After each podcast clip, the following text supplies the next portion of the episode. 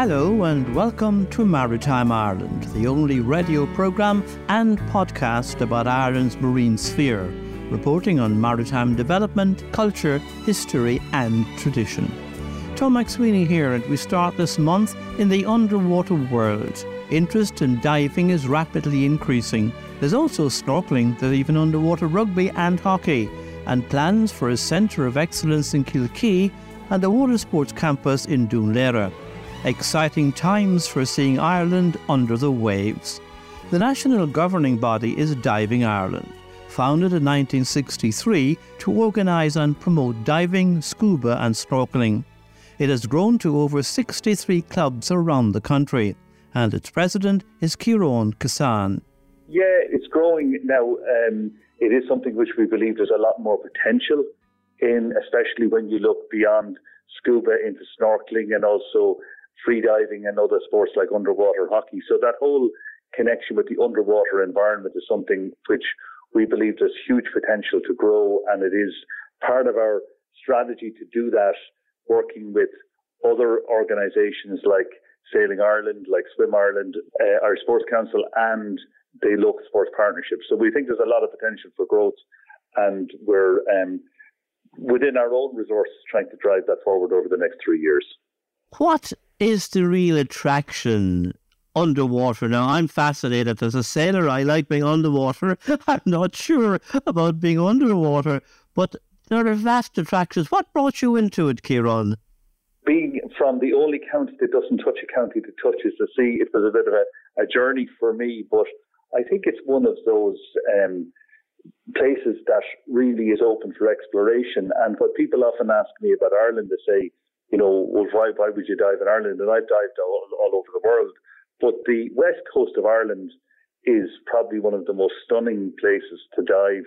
And it is now something which, uh, through photography and through a lot of very um, great television work, is being showcased to the world. And there were two very good series on RTE over the last seven or eight years, produced by Ken O'Sullivan in West Clare, one on Ireland's deep Atlantic, and the other one which was about the North Atlantic. And it really showcased the colour, the vibrancy, the life that is in Irish waters, and it's something which so few people take the time to explore. Indeed, and your Subsea magazine, which carries photography of those, is stunning. There are amazing things to see underwater around the Irish coast. Yeah, and, and the colour, people often get attracted, you know, by the beauty that they see in warmer waters where you've got greater sunlight. But you have as much vibrancy in Irish waters. You just have to bring a torch, and torches have become a lot uh, less expensive. And if you light it up, the colours, the pinks, the blues, there's a wonderful dive down off Kilkee in West Clare called the Diamond Rocks, and it is just jewel anemone on cliff faces that are just the most amazing sights to see. And I think it's a privilege as a diver to be able to see them. And I think it's something which snorkelers and as, as equipment has got cheaper in terms of wetsuits and, and basic equipment like that, it's really opened it up for people and we're trying to encourage people to go out and explore. So, how do people become involved in diving if they want to, Kieran? And I note that your organisation is very careful, obviously, about the safety and the training needed. Safety is paramount, but I would say to people that diving is, is something which is very accessible, but snorkeling is even more accessible. And like a mask and a snorkel, good mask and snorkel, very cheap to, to provide. And we've we've engaged with youth groups and others to introduce people to snorkeling, and it's something that I think one of the benefits of COVID is people went out and explored the outdoors and started to engage in sea swimming and, and things like that in a way that hadn't been there before. And snorkeling is often the route in, and then diving after that the training is provided through our network of clubs, and they're available on our website, um, diving.ie. And we've we've really worked to try and structure our training pathways to enable people to start that journey and work all the way up to instructor level. And we're very lucky to have a committed cohort of instructors across the country who work on a voluntary basis week in, week out, training people and passing on the love of the underwater world that they have. And there are clubs in huge number of locations around the coast. There's a club close to everybody. So if you go onto our website, you'll find information about those clubs. And they are um, one of the things that we have benefited from is the investment in sport, which has increased over the last 10 years. So there is equipment available through universities and through our clubs.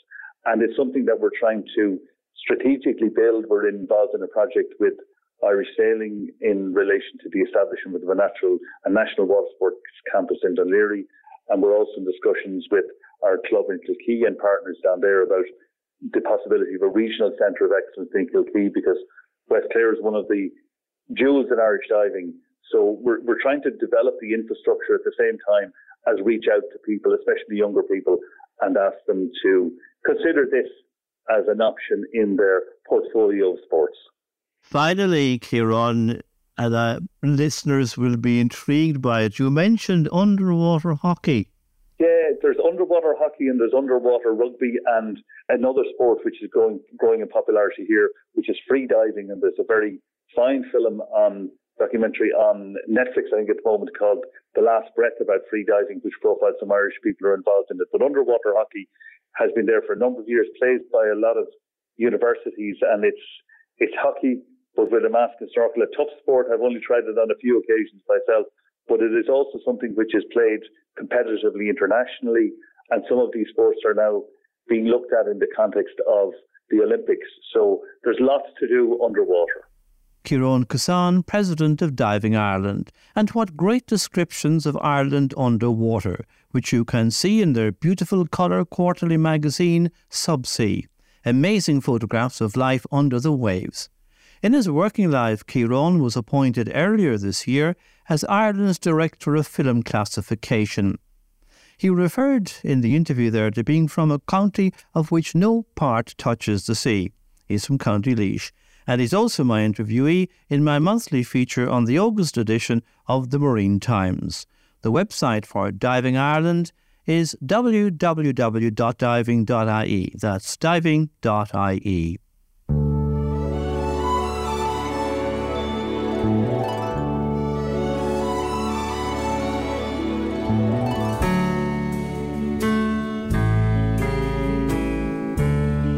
The Minister for the Environment has urged local communities and various groups involved in existing maritime activities, including fishing and seafood production throughout the south coast, to engage in a public participation which his department has launched for the south coast designated area. That covers about 8,600 square kilometres along the coastlines of Wexford, Waterford, and Cork, intended for offshore wind development. It's open for eight weeks until September 26, and meetings are to be arranged in coastal communities. There's also an online survey. Go to gov.ie stroke South Coast DMAP for more information. That's gov.ie forward slash South Coast DMAP. And that brings us to the issue of pressure on the marine space, which is increasing, and if not dealt with carefully, could cause a lot of controversy and difficulty. The Irish Whale and Dolphin Group is warning about this and about false information being put onto social media. It says that coastal communities and the fishing industry must be central to decision making about offshore wind farms and marine protected areas. Padraig Whooley, based in West Cork, is the group's sightings officer. Ireland's coastal waters are facing unprecedented marine spatial planning pressures, including offshore renewable energy and marine protected areas, leading to a real sense of spatial squeeze. These emerging policy areas will define not only how people use those waters over the coming decades, but our relationship with the sea. How we establish which areas to use for what projects remains to be seen, but it is clear that to be effective, coastal communities and especially fishers will need to be at the heart of the decision making process. Decision making and policy development are a combination of many factors, including social and economic considerations, traditions from the past, and the use of the best available scientific advice, all of which shape our vision for coastal communities into the future. It has long been acknowledged that evidence based decision making is more acceptable and inclusive, especially where all the evidence is presented to stakeholders. This reduces the risk of important decisions being based on opinions, be they personal or organisational. At present, we are running the risk of these opinions taking precedence over evidence based decision making space. Separating fact from opinions often makes it impossible to know where the truth really lies. When personal opinions are delivered on social media platforms, the gap between fact and fiction becomes increasingly blurred. The designations of MPAs and the construction of offshore wind farms are going to happen. This is not debatable. They are in the programme for government and essential for our sustainable futures. What is, however, debatable is how we're going to approach the designation and management of those areas and how are those most affected going to be consulted, listened to, and brought into the process. Deliberate attempts to spread confusion is not only unhelpful, it is mischievous and increasingly dangerous. Who do people trust? Where does one go to get objective information without hidden agendas? This is not an issue peculiar to Ireland. With a relatively low population and small coastal communities in a small country like Ireland, respectful consultation and discourse should be possible, if we so choose. We all know each other we can stand up and demand that evidence based decisions are made with the available information shared respectfully amongst all parties. Those doing their best to provide that same evidence find themselves increasingly under fire from actors with hidden agendas. This is deeply disrespectful to all, and especially those whose lives will be most changed by the new reality, which will have profound impacts on people their businesses, and our coastal communities. Padraig Whooley and a sombre warning which needs to be noted from the Irish Whale and Dolphin Group. Its recently appointed Marine Policy Officer Dr. Stephen Comerford has noted that one of the effects of climate change on the south coast appears to be that humpback whales are choosing the northwest rather than Cork and Kerry. He says that the humpback whale, so long a feature of summer in Cork and Kerry didn't come this year. Instead, they are far to the north of Mayo, Sligo, and Donegal and reduced in numbers. The IWDG will hold its annual Whale Watch Day at headlands around the coast on Saturday, August 19 between 2 and 4 pm. Full details are on its website www.iwdg.ie. That's iwdg.ie. On the 14th of October 1918, during World War I, the flagship of the Dundalk and Newry Steam Packet Company, the SS Dundalk, was torpedoed and sunk by a German submarine, the same one which the ship had defied and frustrated in previous attacks. Twenty lives were lost, only 12 aboard survived. The shipwreck lies 25 miles south of the Isle of Man, 62 metres down on the seabed. The ship's bell was found by technical diver Rick Waring on the 7th of July 2019 on a dive organised by Discover Diving based in Port St Mary, Isle of Man, but a lift bag taking it to the surface failed and it fell back to the seabed. It was later recovered by a dive team of Steve Cowley, Michelle Haywood, and Catherine Fowler, and it has been returned to Dundalk. This is the story of the attack on the SS Dundalk, told in a documentary made by Dundalk FM.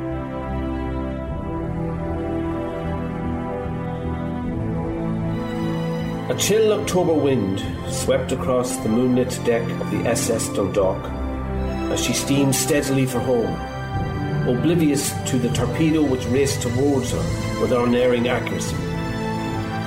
The torpedo smashed into the doomed vessel amidships, violently splitting the ship asunder as the savage explosion erupted into the night sky, illuminating with cruel clarity the hellishness of the brutal scene. With grim military efficiency, the German U boat commander surveyed the torpedo's mangled aftermath of angry flames and twisted metal from the conning tower of his surfaced sub, ignoring the screams of the injured survivors who fought to stay alive. Content with his bloody work, the U boat captain ordered his sub to dive, stealing a final glance at the remains of the tenacious Irish ship which had evaded him for the very last time.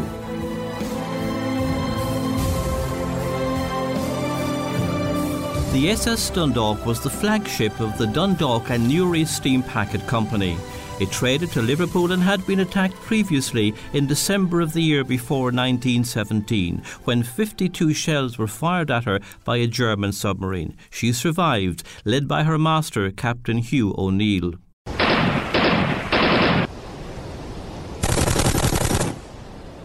Captain O'Neill called for full steam ahead, and with a zigzagging manoeuvre, the canny Irishman brought his ship into the safety zone off the Isle of Man, escaping his German aggressor. The U boat had fired over 50 shells, but only one was on target, and it had utterly demolished one of the lifeboats on deck. The SS Dundalk had been fitted with a deck gun and bravely returned fire, but the shots fell short of the submarine. It was certainly due largely to Captain O'Neill's tenacity and courage that the Dundalk survived to sail another day. So skilful was his seamanship that only the one enemy shell managed to land on target. In recognition of Captain O'Neill's valiant efforts, both he, his officers, and his crew received testimonials and reward for preventing the death of their passengers and the destruction of their ship. On the night of 14th of October, when the SS Dundalk was not so lucky, that happened, and Charlie McCarthy, who's chairman of the Dundalk Commemoration Committee, recalled it on the Dundalk FM documentary and how a flu epidemic at the time meant that some of the scheduled crew could not sail on the fateful voyage, and they were replaced by others. She was uh, 794 tons, 72 metres long, and she was built for the Dundalk and Newry Steam Packet Company Limited of Dundalk and Newry. That's where she traded from most of her life from Dundalk to Liverpool.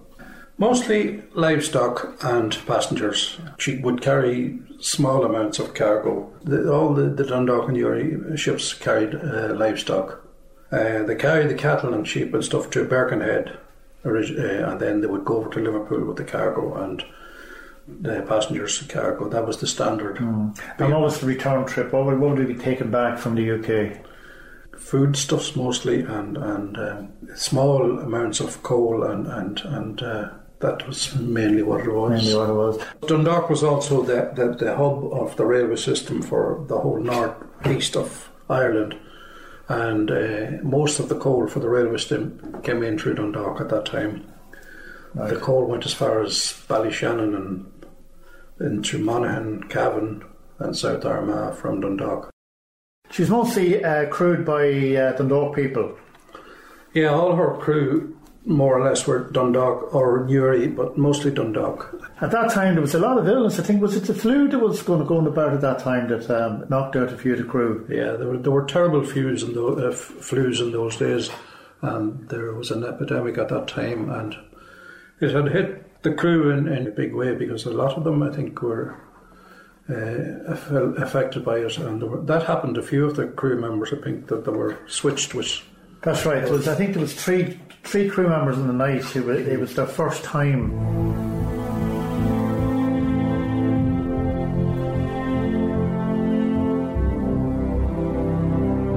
The tragic story of the SS Dundalk, told in Dundalk FM's documentary. Mary Agnew is secretary of the SS Dundalk Committee, which in 2018 commemorated the centenary of the sinking and has worked on the return of the bell, which is now on display in the Louth County Museum at Jocelyn Street in the town. Returning there was a very emotional occasion, as the tragedy is a strong part of the town's maritime history, and very close still to the memories of the families of those involved in the tragedy. Back in 2018, we had organised a trip to the Isle of Man. We met with relatives of those who had assisted in the rescue at the time of the sinking. So we went over to the Isle of Man to meet those relatives and we also stopped over the wreck site. Then we had the actual memorial itself and then we erected a memorial on the Navvy Bank just here in Dundalk so that where it faces, it would have been where the ship had passed by on its final voyage. Why is it so important to Dundalk to commemorate this particular ship? The reason why it's so important is because we have a huge amount of relatives still residing in the town. And these are grandchildren and great grandchildren and grandnieces and nephews of those people. You know, in particular, Captain Hugh O'Neill's grandson lives here in Dundalk, Hugh O'Neill. So you're not talking about a number of generations back.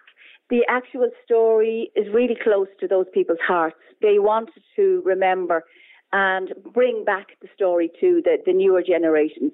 It was particularly overshadowed at the time by the sinking of the, the Leinster, which was a couple of days earlier. And there was a huge loss of life on that. So the story was never really brought to fore. So getting the bell back into the museum was obviously a huge emotional occasion as well. Well, following all the commemorations of 2018 and how much we had done, to have the bell back in the town is really like closure for the families. It's on display in the museum. Also on display is a porcelain basin that was retrieved from the wreck site by the dive team in perfect condition. It's a very personal thing, obviously, from what you described there, Mari, because so many people with memories of that time are still in the town, as you say. Very, very personal when the dive team, which it's they are the Isle of Man dive team, um, their names are Steve Crowley, uh, Michelle Hayward, and Catherine Fowler. They were the three people that actually brought the bell to the surface. So when they brought the bell back to the town, they didn't expect anybody really to be there. So you can imagine their surprise when the place was full and all of these people there were relatives of those that were lost or even those that survived the sinking of the ship. Mari Agnew and the return of the ship's bell of the SS Dundalk to the town. In the sailing world, there's been a lot of changes at the headquarters of the National Sailing Authority Sailing Ireland in Dún with several members of staff resigning. In more positive news, the Royal Ocean Racing Club of the UK has announced the return of the Admiral's Cup, which is regarded as the unofficial World Cup of offshore yacht racing. That'll be in 2025, after an absence of 22 years. The Irish Cruiser Racing Association is considering an Irish entry. The state agency for 74,000 kilometres of rivers and streams, 128,000 lake hectares, and coastline jurisdiction of 12 nautical miles says in its annual wild salmon and sea trout report that commercial fishermen were reduced to 15% of the national salmon catch last year, when 26,715 fish were landed from Irish rivers. That's down from 21% in 21. Recreational anglers increased their catch to 85% from 79% caught in 2021. Mayo, Cork, Kerry, and Galway rivers accounted for 53% of the catches. While the war in Ukraine rages on, there was a time when Irish troops fought in Crimea and were carried there in ships from the port of Cork, leaving under the sign of a king and a dragon, a story which Anton O'Callaghan now recounts.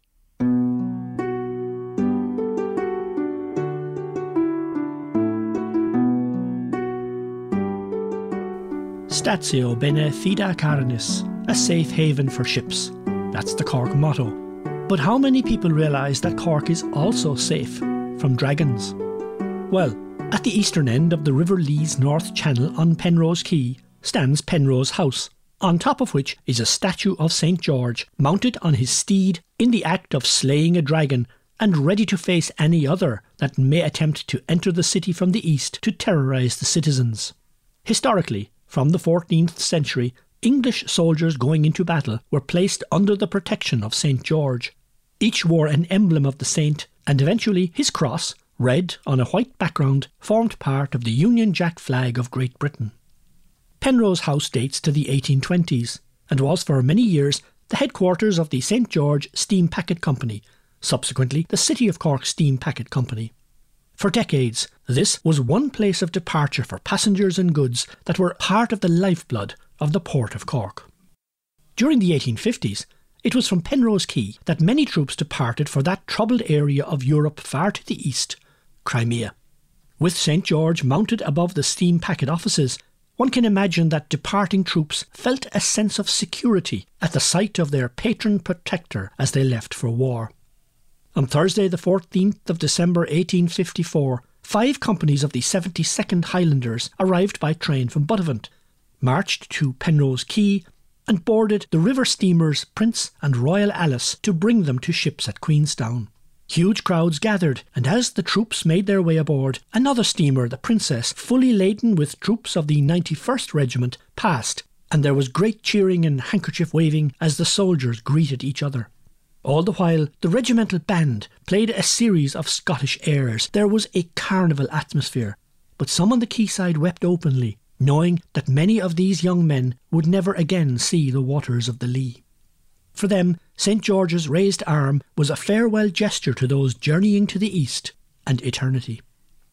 Cork was a thriving port from the middle of the 18th century, being a world centre for butter exports as well as livestock, tanning products, and other cargoes. To the quayside here also, as the 19th century advanced, came imports of timber, luxury goods, and the coal that kept the railways and businesses of the area operating. Some of the ships operating were built in Cork at Pike's Yard in Water Street, among them the SS Gannet, Pelican, Cormorant. The SS Ibis was lost at sea in December 1865 at Ballycroneen Bay, not far from Ballycotton, with the loss of three crew members.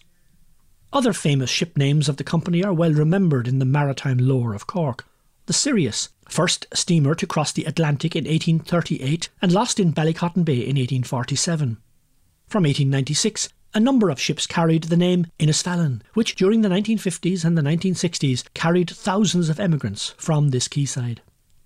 The company suffered heavily during the First World War, including the loss of the first Innisfallen, which had been built in 1896, to a German U boat on the 23rd of May 1918.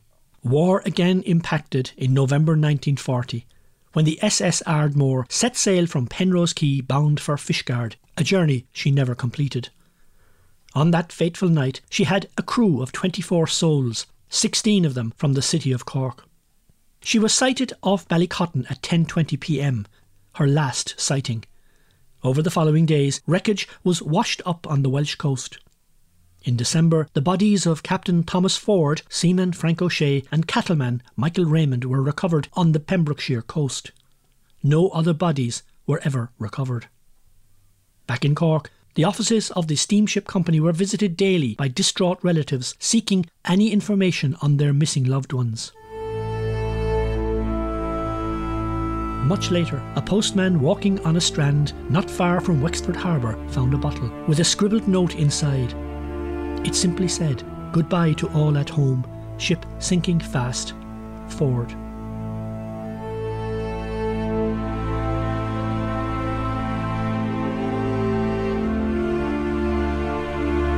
Anton O'Callaghan and the story of Cork Port, Irish troops going to fight in Crimea, and a fateful note found in the sea.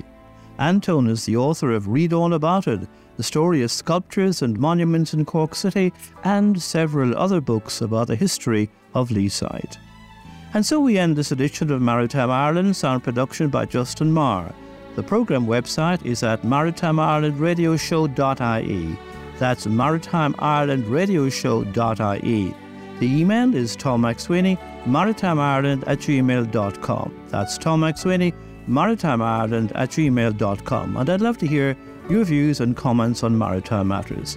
Phone and text 0872 555 197. That's 0872 555 197. You'll also find us on LinkedIn, Facebook, and Twitter. With the usual wish of fair sailing, thank you for listening and being part of the maritime community with Maritime Ireland.